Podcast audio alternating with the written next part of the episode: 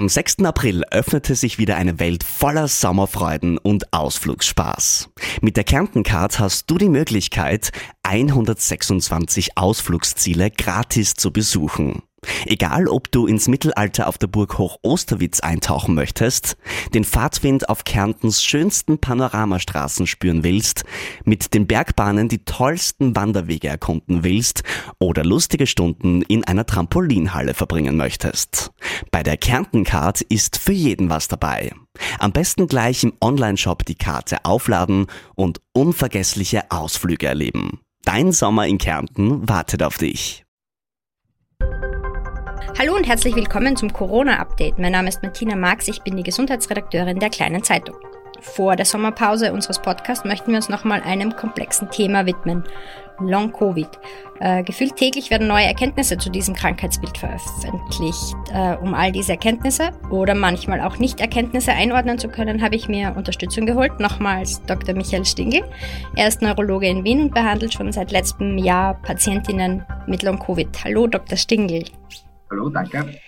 Ähm, beginnen wir. Als wir das letzte Mal gesprochen haben, war eine unserer ersten Fragen, ähm, dass es eigentlich keine wirkliche Definition für dieses Krankheitsbild gibt. Gibt es die mhm. mittlerweile oder, oder ist es klarer geworden, was das ist und was es nicht ist? Es gibt leider nach wie vor keine allgemeingültige Definition dafür. Es wird nach wie vor sehr viel in einen Topf geworfen. Es ist nach wie vor so, dass äh, letztendlich der, die Definition über die Dauer der Symptome ähm, läuft. Ähm, es, es gibt so zunehmend auch diese, diese, diese Fallberichte oder, oder, oder auch äh, Publikationen dazu, dass, dass viele Leute mit Long-Covid diese autonome Dysfunktion haben, von der ich immer rede, was für mich im Prinzip so das Kennmerkmal ist. Aber das hat leider bis jetzt noch nirgends wirklich äh, Einzug gefunden äh, in, in, in irgendwelche formale Definitionskriterien. Ich habe jetzt letztens gesehen, wieder eine Studie publiziert mit Long-Covid, äh, die im Endeffekt äh, ähm, hospitalisierte Patienten, die, die die, die, im Durchschnitt über 60 Jahre alt waren, wo 75 Prozent irgendwelche Vorerkrankungen hatten, äh, die dann im Nachhinein Fol äh, Folgeschäden hatten. Das wurde genauso als Long-Covid bezeichnet, wie wenn ich jetzt hernehme, äh, 30, 40-jährige Leute ohne Vorerkrankungen, die das auch haben. Und, und ich glaube, es ist sonnenklar, dass das nicht unbedingt ähm, das Gleiche sein kann oder sein muss, ja, ähm, also im Großen und Ganzen. Und, und, insofern ist es halt schade, dass es nach wie vor nicht gelungen ist, das irgendwie vernünftig zu definieren. Ähm, können wir autonome Dysfunktion für unsere äh, Zuhörerinnen und Hörer ein bisschen genauer definieren und erklären, worum es sich dabei handelt? Ich, ich kann es versuchen. Ich glaube, das Problem mit der Funktion ist ja leider auch, dass, äh, und ich glaube, das ist auch der Grund, warum es äh, irgendwie nicht beachtet wird oder übersehen wird bei postviraler Fatigue, ist ja letztendlich auch was, was äh, für viele Kolleginnen und Kollegen ein bisschen so und, und zugegebenermaßen für mich bis vor ein paar Jahren auch äh, ein bisschen so ein, ein, ein weißer Fleck auf der Landkarte ist. Im Prinzip kann man sich vorstellen, Sie haben einen Sympathikus, das ist das Gaspedal des Körpers, und Sie haben einen Parasympathikus, das ist die Bremse. Das ist eine sehr simplifizierte Darstellung. Und äh, diese beiden äh, Nerven steuern äh, letztendlich die körperlichen Funktionen von Verdauung über, über Herzschlag, über, über, über Schlaf auch und so weiter. Alles, was sie nicht willentlich beeinflussen können, wird über das autonome Nervensystem gesteuert. Die, die zentralen Schaltstellen sind im Gehirn, äh, übergeordnete Zentren im, im Hirnstamm dann, äh, wo diese, wo das, äh, der Vagusnerv zum Beispiel dann austritt. Ähm, und wenn da natürlich irgendwas schief läuft, dann wird man das merken. Ja, das ist ein Auto, wo Bremse und Gas nicht funktionieren, wird man auch in die Werkstatt stellen. Äh, es ist halt das Problem, dass viel von dem, was da passiert, nicht so ohne weiteres messbar ist. Vor allem wenn es jetzt nicht im Sinne einer lebensbedrohlichen autonomen Dysfunktion äh, passiert. Also es gibt in der Neurologie äh, Erkrankungen, wo das autonome Nervensystem akut versagt, wo die Leute dann auf der Intensivstation liegen, weil sie Herzprobleme und so weiter bekommen. Ja. Das, das kennt man, das erkennt man. Und ich glaube, das Problem ist, dass die autonome Dysfunktion nach, nach Viruserkrankungen, wo halt Long-Covid dazugehört oder auch nach bakteriellen Infektionen kann es genauso auftreten und so weiter, dass das halt irgendwie so mild ist, dass man es einfach nicht irgendwie als, als, als, das erkennt, was es ist aber es führt halt trotzdem zu sehr massiven Einschränkungen. Und die eine Sache, die man halt verhältnismäßig gut messen kann, ist der Kreislauf. Und, und, und das, was ich als Long-Covid bezeichne, die Leute haben eigentlich durch die Bank Probleme mit der Kreislaufregulation. Die stehen auf, der Blutdruck sagt ab, der Puls steigt an äh, und, und dann wird den Leuten schwindlig. Ja. Und, und das also wenn man mich fragen würde, dann, dann wäre das sicher was, was ich als, als, als, ähm, als, als Definitionsmerkmal für, für Long-Covid äh, auf jeden Fall hernehmen würde. Hat sich denn in den letzten Monaten, wenn Sie mehr und mehr äh, Long-Covid-Patientinnen behandelt haben, das Bild der Symptome geändert? Nein, also es ist nach wie vor so im Kern, ist es, äh, das finde ich jetzt interessant. Ich meine, da gibt es so, so, so ähm, Publikationen, wo, wo 200 verschiedene Symptome von Long-Covid irgendwie beschrieben wurden. Und ich, ja, die gibt's ja. Aber das Interessante ist halt, dass es im Kern, ja, also wenn man es jetzt versucht zu definieren, für mich ist halt dieses Kernmerkmal die autonome Dysfunktion. Die Leute haben klassischerweise diese sogenannte Post-Exertion Malaise, diese Verschlechterung des Zustandes, wenn sie sich überanstrengen. Äh, die haben oft Verdauungsprobleme, äh, Gelenkschmerzen, äh, schlechten, nicht erholsamen Schlaf es gibt im Prinzip so ein, so ein Kernbild, das bei allen relativ ähnlich ist und natürlich dann sehr viele Symptome, die manche haben und andere nicht, ähm, was natürlich dann eine exakte Definition äh, schwierig macht, weil, weil, weil in der Medizin arbeiten wir gerne mit Checklisten und check, check, check und dann ja. hat man das.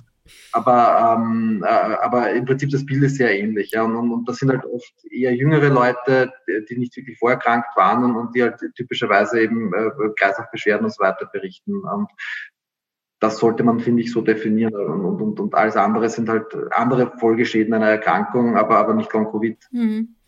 Ähm, sieht man denn schon klarer, wie viele äh, Menschen nach einer Covid-19-Infektion denn auch wirklich äh, von Long-Covid betroffen sind? Ich meine, da schwirren Zahlen herum von 10 Prozent der ähm, Erkrankten, die danach an Long-Covid leiden, bis zu 30 Prozent auch.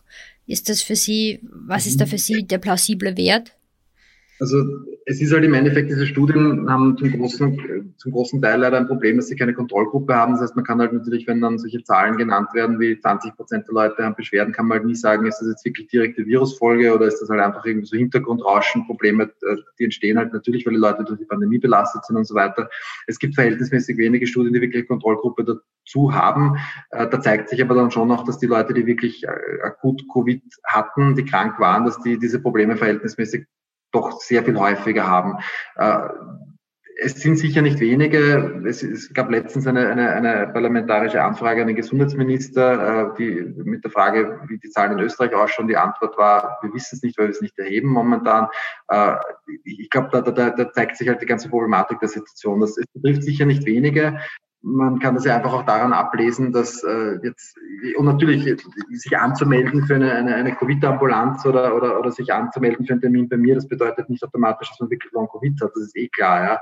Aber ähm, die Tatsache, dass offensichtlich viele Leute anhaltende Probleme haben, äh, zeigt sich schon auch daran, dass wenn, wenn irgendwo eine Long-Covid-Ambulanz aufsperrt, haben die innerhalb von kürzester Zeit Wartelisten bis Ende nie und, und, und äh, da sieht man im Endeffekt, dass ein gewisser Bedarf da ist. Ja. Bestes Beispiel ist jetzt.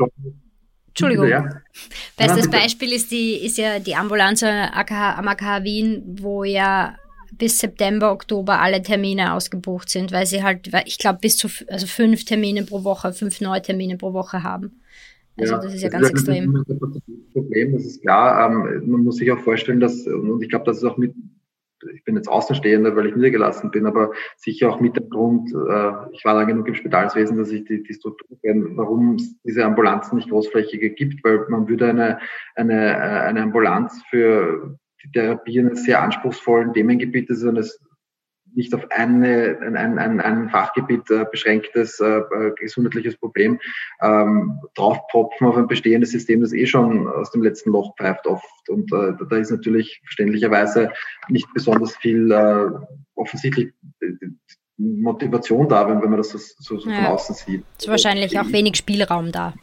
Es ist sehr wenig Spielraum da, da kann man niemandem einen Vorwurf machen, weil es ist im Endeffekt auch was, wo in Wirklichkeit sehr wenige Leute wirklich Erfahrung damit haben und, und natürlich jetzt in, der, in dem, dem Kontext dann sowas zu starten, ist halt schwierig was ich halt irgendwie schade finde, man hört dann immer wieder, es war vor ein paar Monaten, da haben alle von allen Seiten wurden gefordert, wir müssen da was tun äh, und passiert ist im Endeffekt bis jetzt nichts und im Endeffekt die Leute, die durch den Rost fallen, sind die, die krank sind. Und da geht es jetzt nicht darum, dass das jeder, der glaubt, dass er Long-Covid hat, auch wirklich Long-Covid hat, aber es wird halt darum gehen, sich das einmal anzuschauen und vielleicht in die richtige Richtung zu steuern. Ja. Ähm, das Problem ist natürlich auch, wenn es so diffus äh, ist und wenn es nicht wirklich gut definiert ist, das öffnet auch Tür und Tor, dass, dass, dass, dass es dann irgendwie verharmlost wird, dass es abgetan wird, dass alles nur irgendwie so, äh, was, da, was da gerne ähm, äh, um, um, um, um diese Problematik irgendwie so, so lächerlich zu machen, verwendet wird, ist Long Lockdown. Ja. Äh, klar sind die Leute belastet durch, durch, durch die ganze Situation ja, und, und das spielt sicher auch eine Rolle und, und auch viele, ich habe auch schon genug Leute gesehen, die, die mit der Fragestellung Long Covid gekommen sind und wo es dann im Endeffekt relativ schnell klar war, dass es in eine andere Richtung geht. Ja. Aber der Punkt ist, es gibt die Leute trotzdem. Ja, und, und, und redet, bedeutet es nicht, dass man jetzt irgendwie Panik machen mag und, und Werbung machen mag wegen der Virus, sondern die Tatsache, dass es, und auch wenn es nicht zehn Prozent sind, aber doch einen nicht unwesentlichen Anteil von Leuten, die die Corona-Infektion hatten, betrifft.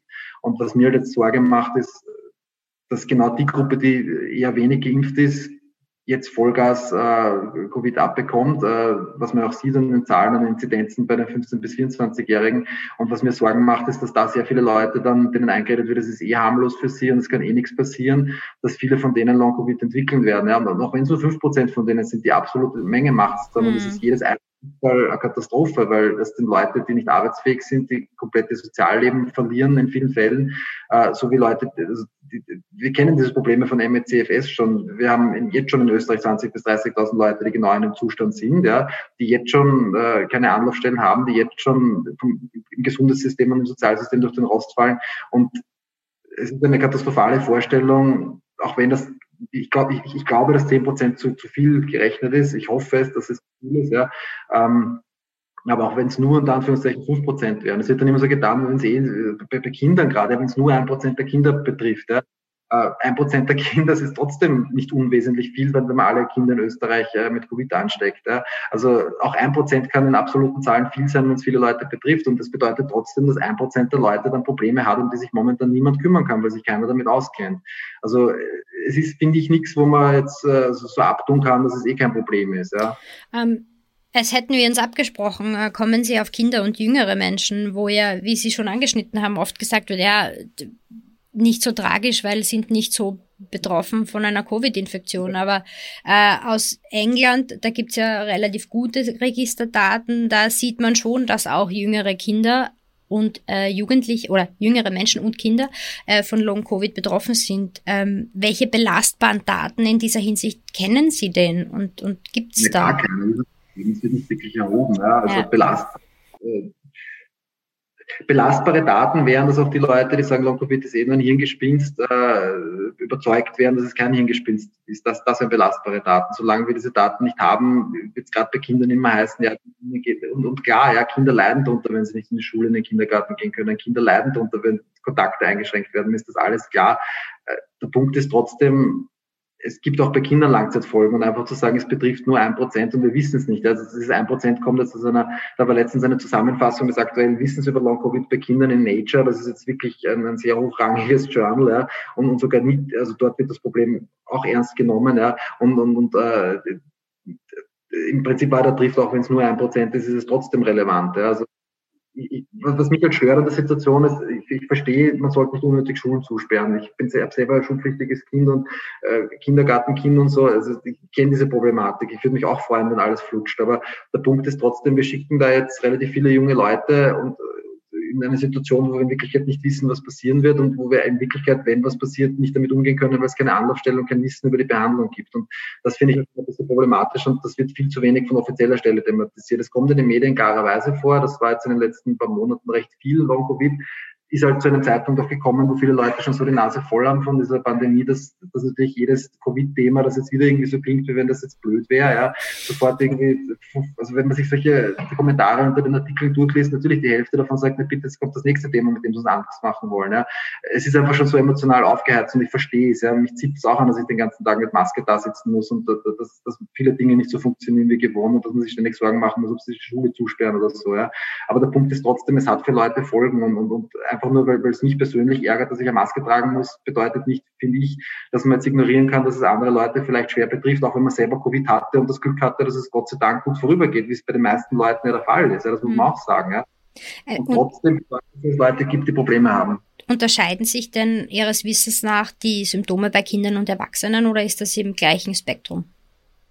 Das kann ich schwer sagen, weil ich im Prinzip Kinder jetzt in dem Sinne nicht behandle. Ich habe vereinzelt äh, so 15-, 16-Jährige gesehen, wo man sagen muss, da ist die Definition, dass das ein Kind ist, äh, ja auch biologisch gesehen relativ äh, arbiträr. Ähm, also da, da sehe ich mehr oder weniger als gleichwertig an wie einen 18-Jährigen oder 19-Jährigen, der schon erwachsen wäre. Ja. Äh, so richtig mit Kindern äh, ha, habe ich wenig zu tun und, und da weiß ich auch nur aus der Literatur, dass es halt oft ein bisschen so ein diffuseres Bild ist, so wie viele Erkrankungen bei Kindern diffuseres Bild äh, abgeben, weil Kinder halt einfach oft nicht verbalisieren können, was, äh, was das Problem ist. Ja. Mhm.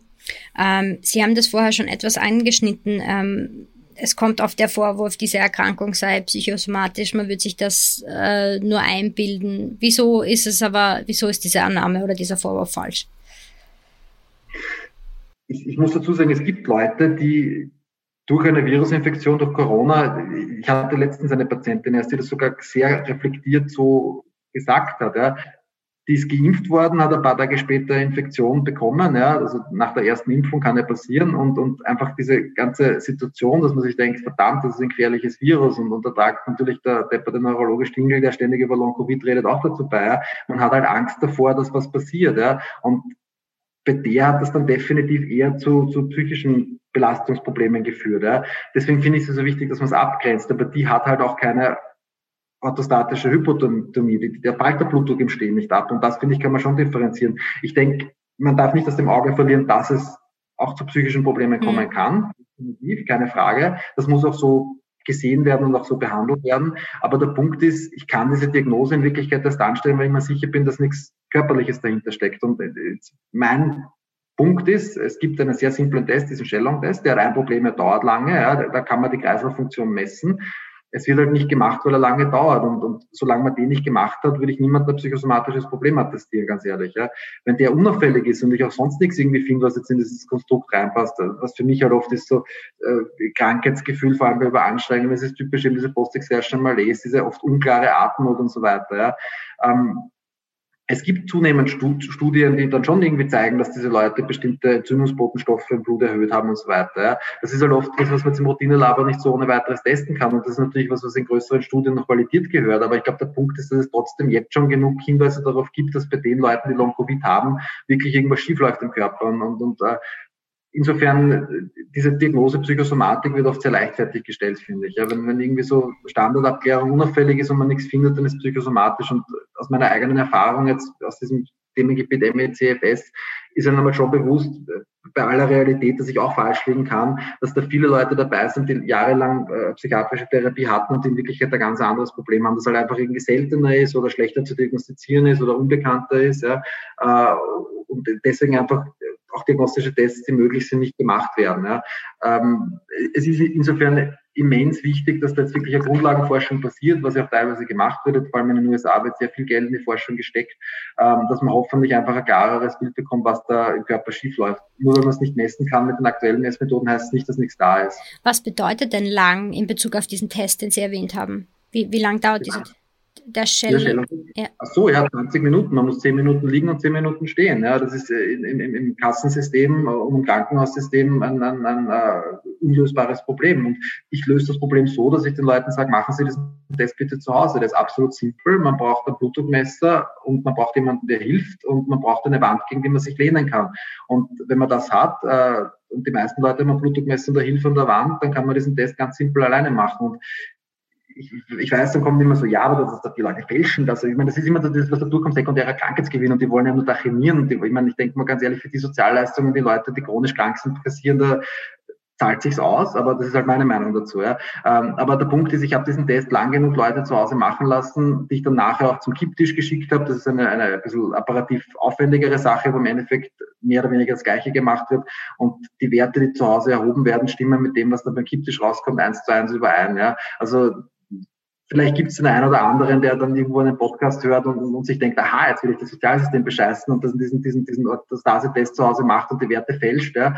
Aber ich ganz ehrlich, das ist sicher die Ausnahme. Ja, ja okay, die 20, die 20 Minuten schrecken mich jetzt nicht. Also ich hätte gedacht, dass... Ja, aber Sie haben nie im Krankenhaus gearbeitet, ja, also das ist nie in der Kassenverwaltung gearbeitet. Ja. 20 Minuten sind sogar für mich als Wahlarzt, also jetzt beim Ersttermin, ja, wo ich zwar eine Stunde Zeit habe als Wahlarzt, aber für mich sind 20 Minuten jemanden hinlegen zu lassen auch unmöglich in Wirklichkeit, ja, weil oft mhm. so warum.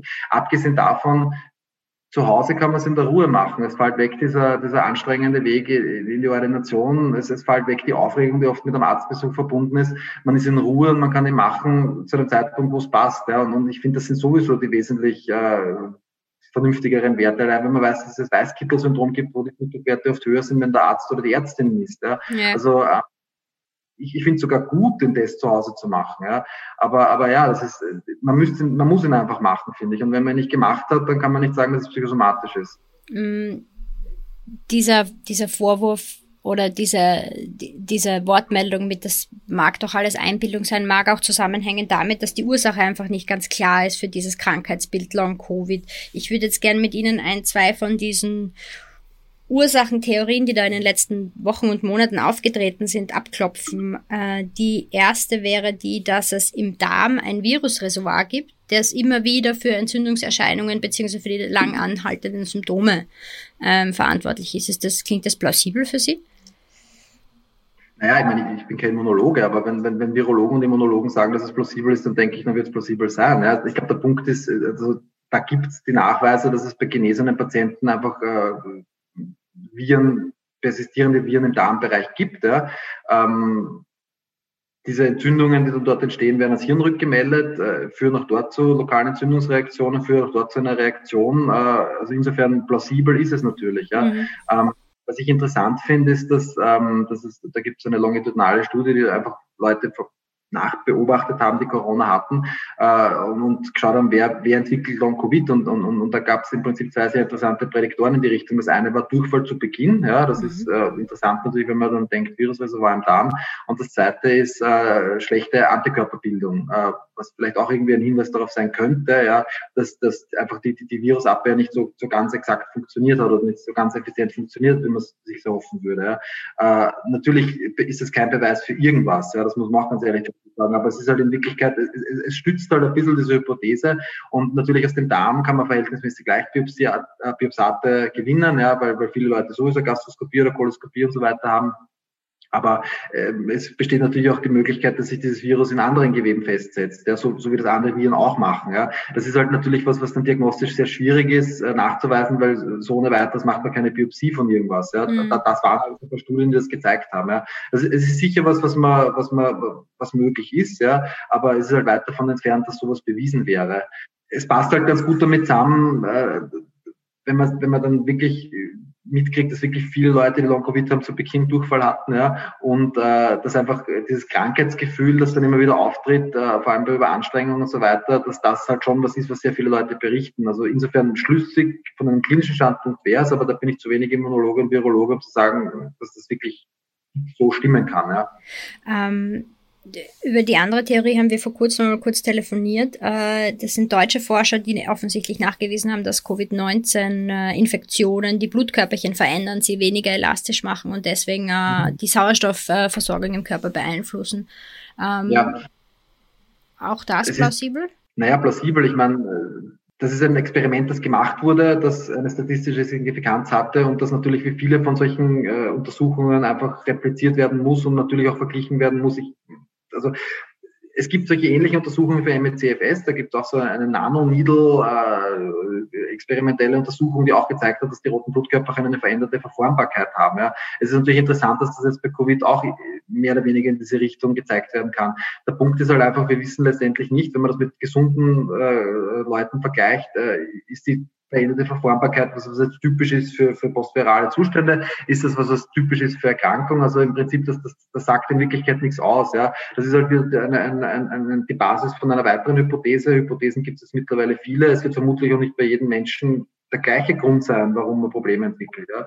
Ähm, aber aber auch, es ist eine interessante Beobachtung fürs erste Mal. Aber viel mehr kann man, glaube ich, jetzt dazu noch nicht sagen, außer dass das hoffentlich weiter verfolgt wird und, und um zu sehen, was es wirklich für eine Relevanz hat. Ob das überhaupt ist es Ursache, ist es Wirkung, wir wissen es ja nicht in Wirklichkeit. Mhm. Ja. Das heißt, wir was wir aber wissen, ist, dass es einfach unendlich viel äh, mehr Forschung braucht, um, um das zu ergründen, dieses, äh, dieses. Ja, vor allem auch so in, in Richtung Autoimmunität natürlich. Es, es, es, es gibt ja kleinere Studien, die halt auch bestimmte Autoantikörper, die bei MECFS vorkommen, die sich gegen, äh, gegen Rezeptoren des autonomen Nervensystems richten, dass die auch äh, positiv waren. Äh, diese Studie hat leider einen Mangel, hat keine Kontrollgruppe. Ja. Das Interessante ist, dass diese, diese, diese, dieses äh, Biotech-Unternehmen, das äh, diese Studie publiziert hat, weil diese Antikörpertestungen machen, äh, das ging eh auch sehr durch die Medien, dass da in Deutschland an, an der Uniklinik Erlangen, glaube ich, war das ein, ein, ein Patient auf der Augenabteilung durch so ein experimentelles Präparat, das diese Antikörper mhm. gezielt Blut eliminiert, geheilt wurde von Long-Covid. Ja. Das ist natürlich sehr spannend, aber das ist halt auch wieder was, wo man sagen muss, das ist ein, experimentelle, äh, ein experimentelles äh, Ding und, und, und da gibt es keine Zulassung. Die haben einfach keine Studien noch dazu machen können, ähm, um, um, um, um das äh, wirklich so wie es notwendig ist, auch, auch wissenschaftlich aufzubereiten. Aber es ist natürlich eine interessante Beobachtung, weil man schon annehmen kann, und das ist ja auch eine von diesen Hypothesen, dass Autoimmunreaktionen auch da eine Rolle spielen können. Ähm, ich würde jetzt gerne noch auf die Behandlung äh, von Long-Covid zu sprechen kommen gegen Ende. Ähm, ja. Und da ist natürlich äh, das, was wirklich durch alle Medien gegeistert ist in den letzten Wochen. Äh, und wir haben auch kurz schon am Telefon drüber gesprochen. Wie ist es dann mit der Covid-Schutzimpfung? Hat die denn wirklich ein, eine Auswirkung auf Long-Covid-Erkrankte? Haben Sie sowas beobachtet in Ihrer, in Ihrer Praxis? Auch das wieder. Es gibt keine Studien dazu. Äh, es gibt Umfragen. Und äh, Umfragen haben halt immer ein, ein, ein Problem, äh, dass sie halt die erfassen, die sich melden. Ja, da gab es irgendeine Umfrage, die gezeigt habe, dass irgendwie 56 Prozent, irgendwie so die Größenordnung, eine Besserung durch die Impfung erlebt hat. Ich sehe das schon immer wieder, dass mir Leute sagen, wenn sie geimpft werden, dass sich Teilaspekte verbessern. Es war niemand dabei, wo man gesagt hat, das ist komplett weg. Ja, es waren schon einige dabei, die ähm, sagen, da hat sich was getan, da sind bestimmte Sachen besser geworden. Ähm, es waren noch einige dabei, wo schlechter geworden ist, das muss man auch dazu sagen. Mhm. Interessanterweise vor allem bei denen, die ähm, so irgendwie, man muss ja trennen, ja, rein von der Sicht Schutz vor neuerlichen Infektionen ist die Empfehlung aktuell durchgemachte Infektion und eine Impfung. Ja. Es gibt dann viele Leute, die das so gemacht haben, die Long-Covid haben, wo die erste Impfung gut vertragen wurde, wo aber kein Effekt eingetreten ist und einfach in dieser Hoffnung, dass die zweite Impfung vielleicht besser hilft und noch eine zweite Impfung gegeben wurde. Und da hat es bei manchen eine Verschlechterung des Zustandes gegeben. Ja. Warum? Vielleicht ist das Zufall. Ja. Wie gesagt, das ist ja, wenn ich das erzähle, ist das genauso anekdotisch in Wirklichkeit. Ja.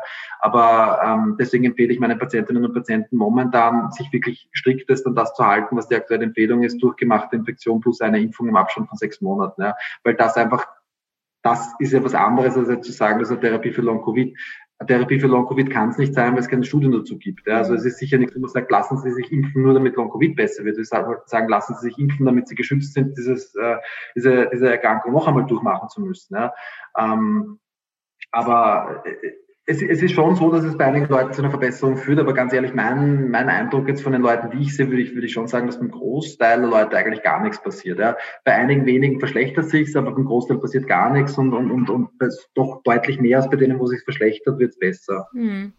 Ähm, was was ist denn so Ihr, es ist jetzt eine blöde, sehr leinhafte Frage, was ist denn Ihr gängiger Therapieansatz bei Patientinnen und Patienten mit Long-Covid?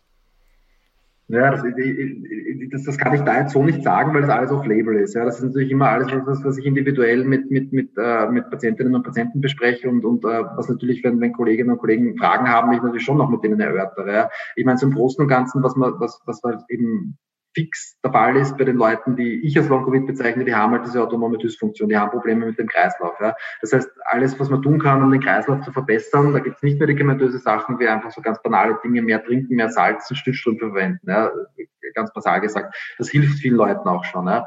Ähm, da gibt es natürlich auch Medikamente, die man versuchen kann. Das ist jetzt nicht so wirklich Hexenküche, da gibt es äh, auch also, Lehrbücher der autonomen äh, Dysfunktion, wo diese Therapieansätze so drinnen stehen, ja.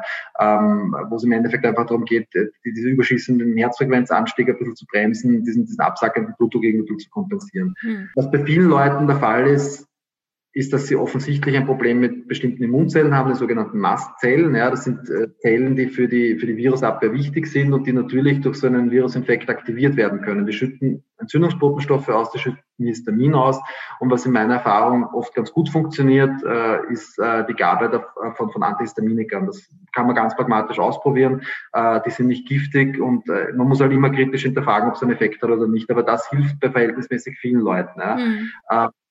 Was definitiv der Grundsatz jeder Therapie ist, äh, dieses Pacing, ja, dass das, das funktioniert. Also da muss ich wirklich ganz ehrlich sagen, also bis zu dem Zeitpunkt, wo die Hitzewelle kam, und Hitze ist natürlich absolute Katastrophe für Leute mit Kreislaufbeschwerden, ja, hat es bei sehr, sehr vielen Leuten wirklich einen sehr guten Aufwärtstrend gegeben, wenn man sich an dieses Pacing gehalten hat, wenn man versucht hat, den Kreislauf zu kompensieren, wenn man ein paar andere Sachen gemacht hat. Die Hitze hat sehr viel leider wieder zusammengehauen, aber die Hitze wird auch wieder vorbeigehen. Aber Hitze ist natürlich schlecht für Leute mit Kreislaufproblemen.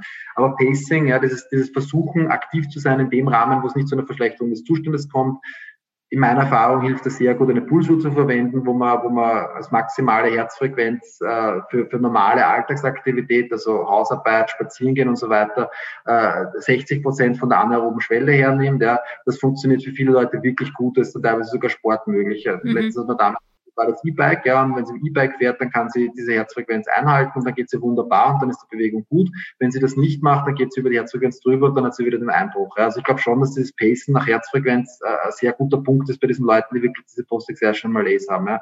Das ist auch keine Hexerei, man kann sich das ausrechnen, diese, diese anaerobe Schwelle und davon 60 Prozent hernehmen. Ähm, und da geht's aber dann darum, dass man sagt, okay, man geht nicht über diese Grenze und dann ist schon die Erwartung da, dass es mit der Zeit besser wird und sich, man ja. sich an die Belastung gewöhnt wieder. Voll. Also das Ziel ist eben durch Pacing und je früher man damit beginnt, desto besser. Das sollte, wenn man bemerkt, man ist einen Monat, zwei Monate nach der Infektion nicht fit und man bemerkt, dass eben auch banale Tätigkeiten dazu führen, dass man sich krank fühlt, dass man Schwindel bekommt, dass man sich hinlegen muss und so weiter. Das wäre der Punkt, wo Pacing gut wäre. Ja. In meiner Erfahrung stabilisiert sich das sehr oft und wenn sich stabilisiert, dann wird es zumindest immer schlechter und wird dann langsam besser. Es dauert trotzdem noch lang, weil es gibt kein Wundermittel, das Long-Covid heilt, aber Pacing ist halt die Grundlage. Ja. Wenn man dann noch Antihistaminika dazu gibt, wenn man noch was dazu gibt, was die Kreislauffunktion verbessert, ja, dann schiebt man die Schwelle von dem, was geht, nach oben. Ja, dann stabilisiert man das Ganze noch mehr. Ja. Und es gibt noch ein paar andere Sachen, also so, so, so Medikamente, die, die, die quasi so off-label auch antientzündlich wirken, äh, auch Medikamente, die man gibt unter der Annahme, dass möglicherweise eine, eine, eine und da gibt's halt, ich, ich, alles, was ich tue, ist Hypothesen passiert. Und ich, ich, ich schaue mir schon an, was es in Literatur gibt, klarerweise. Aber es gab zum Beispiel eine Studie, die ähm, gewisse Entzündungsparameter untersucht hat und die gezeigt hat, eben, dass es auch bei Long-Covid noch einen deutlichen Hinweis darauf gibt, äh, dass eine Gefäßentzündung noch immer in Gang äh, ist. Und das kann man versuchen zu therapieren. Natürlich immer dazu gesagt, wenn es nicht funktioniert, wenn es Nebenwirkungen gibt, sofort beenden. Aber auch die, diese Therapie hilft dann bei vielen Leuten überraschend gut. Ja. Man muss es immer sehr kritisch betrachten. Das ist alles auf Label, da gibt es keine Studien und, und, und natürlich werden manche Kolleginnen und Kollegen sagen, das ist absoluter Schwachsinn. Ich denke halt nur, man, es ist, finde ich, besser hypothesenbasiert zu, zu, zu therapieren, das mit den Leuten auch wirklich zu besprechen, dass das off-label ist, dass es natürlich Nebenwirkungen geben kann und wenn Nebenwirkungen auftreten, beendet man es. Also einfach in diesen Nihilismus zu verfallen, zu sagen, man kann überhaupt nichts tun. Ja. Ähm, natürlich sollte das alles irgendwo eine Grundlage haben und irgendwie argumentierbar sein und das versuche ich auch zu tun. Also alles, was ich tue, steht auch argumentiert mit, mit Literaturzitaten in meinen Arztbriefen drinnen. Ja. Aber es, es, es gibt schon Dinge, die helfen, ja. aber es gibt halt nichts, was, was heilt und den Zustand resettet so quasi. Aber ich glaube, wir sollten noch einmal klarstellen, dass nur weil etwas off-label ist, weil ja zum Beispiel auch die Kreuzimpfung, äh, also die Kombination von mRNA und Vektorimpfstoffen wäre im Moment off-label. Äh, nur weil etwas off-label ist, ist es nicht notwendigerweise sofort gefährlich und schädlich. Nein, sowieso. Nein, es ist, ich meine, es ist im Prinzip so, das sind ja Medikamente, die für andere Sachen verwendet werden, wo man über, über Wirkung und Nebenwirkung Bescheid weiß und Gefahren. Man muss den Leuten halt nur zu sagen, Dafür gibt es keine wissenschaftliche Evidenz. Das ist ein, ein, ein Therapieversuch, ein mhm. individueller, der halt basiert ist auf eine bestimmte Hypothese, was dem Ganzen zugrunde liegen könnte. Ja weil natürlich extra kritisch sein muss bezüglich Effekte und Nebenwirkungen. Ja. Aber es ist ja nicht so, dass man den Leuten da Gift gibt. Ja. Es ist äh, einfach, man, natürlich, jedes Medikament kann Nebenwirkungen haben. Man muss einfach nur ehrlich sein, jetzt, was man da therapeutisch versucht. Ja.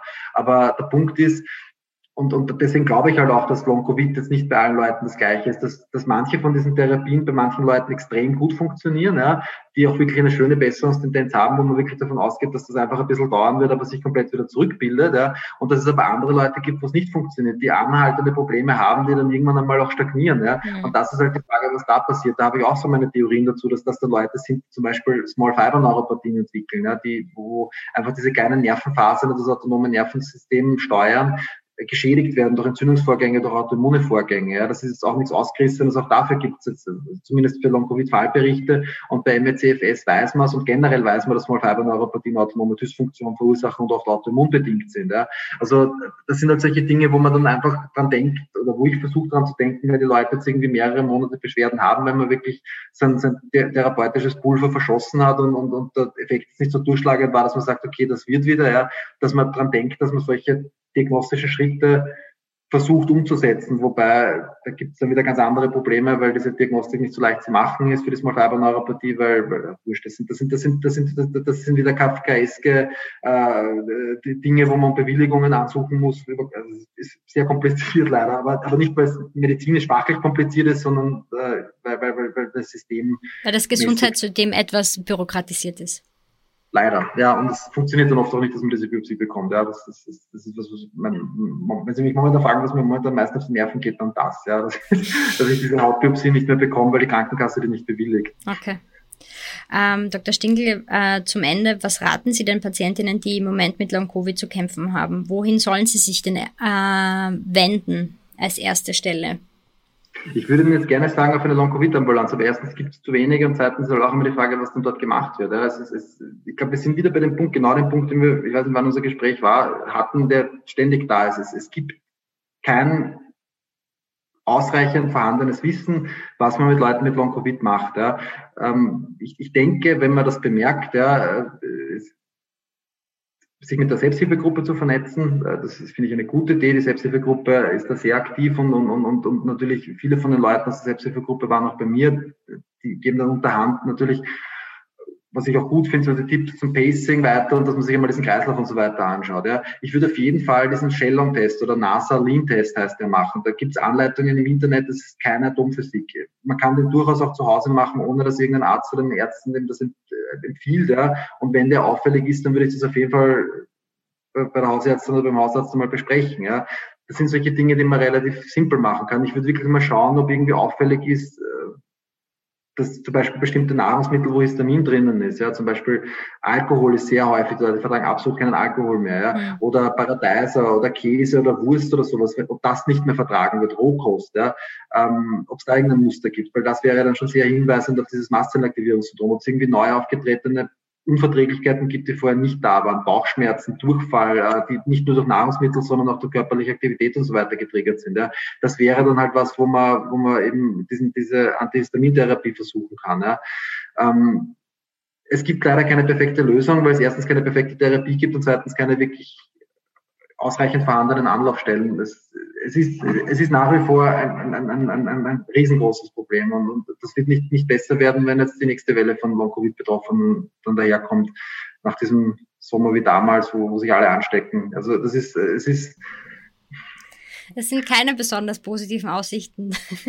Nein, und ich bin leider sehr pessimistisch geworden, weil irgendwie ich habe kurz gehofft, wie dieses Thema im Februar, ab März irgendwie doch medial sehr präsent war. Ja, ich meine, erstens einmal es ist irgendwie bizarr, dass so oft nicht gefragt wird. Sie sollten andere Leute auch fragen können. Ja.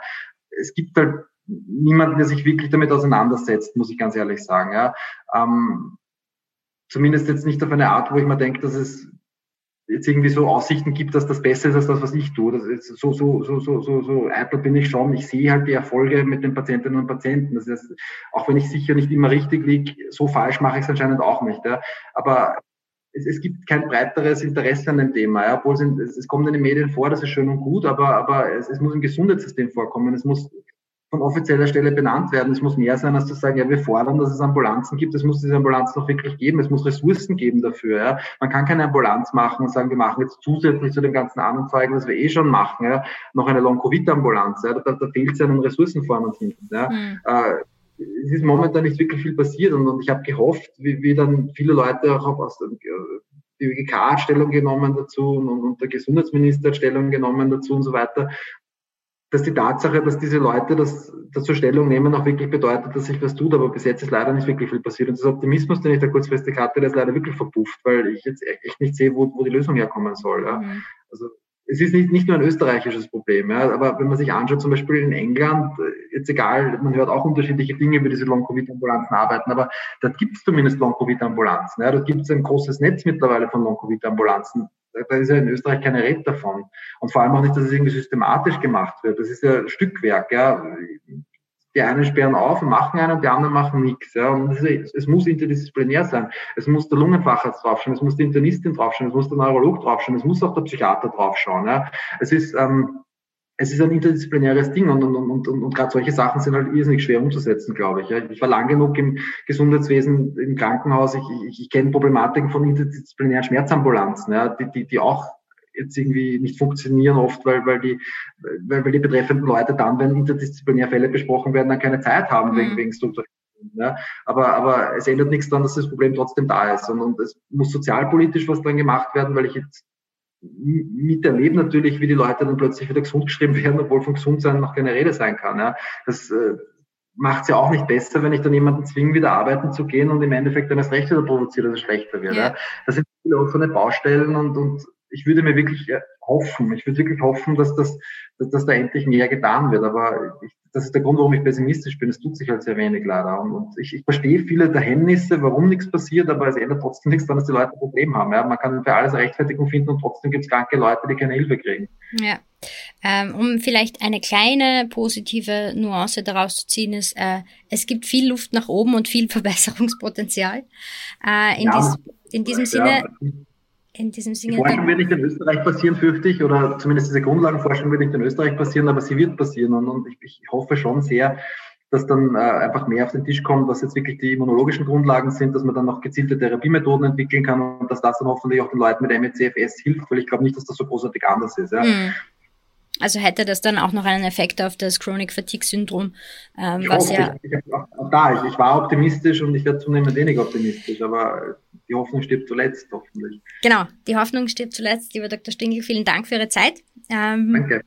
Wir sind am Ende des Podcasts angelangt. Ich darf mich auch bei unseren Zuhörerinnen bedanken äh, und mich mit dem Podcast in die Sommerpause verabschieden. Wir kommen in alter Frische und neuem Namen im Herbst an dieser Stelle zurück denn wir wollen breitere gesundheitliche Themen besprechen, denn ähm, hoffentlich ist Corona und die Pandemie auch bald mal zu Ende. In diesem Sinne einen schönen Sommer.